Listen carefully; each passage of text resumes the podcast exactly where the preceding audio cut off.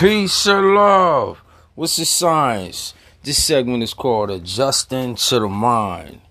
You know, uh, when you interact with others, and uh, sometimes they're going through a tumultuous time, and um, you know exactly where they're at in their life. You can make it less tumultuous if you argue with the mind that's already argumentative you don't have to go through those motions with that individual because they're already out of turmoil.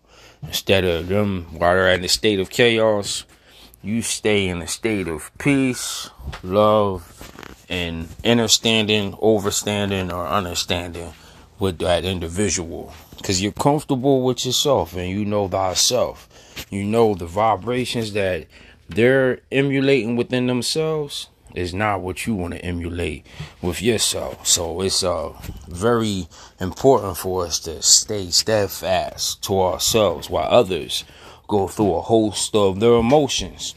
And most importantly, to adjust to them.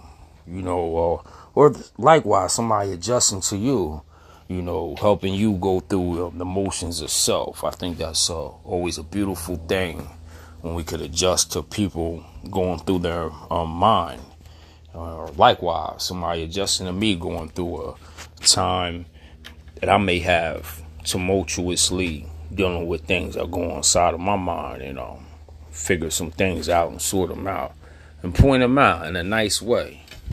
Not in the way that I'm better than you because I know what you're suffering from, but in the way that, you know, the person is receptive open hearted and thankful for what you bestow upon them, and likewise, it goes in um both ways and both manners. Peace and love.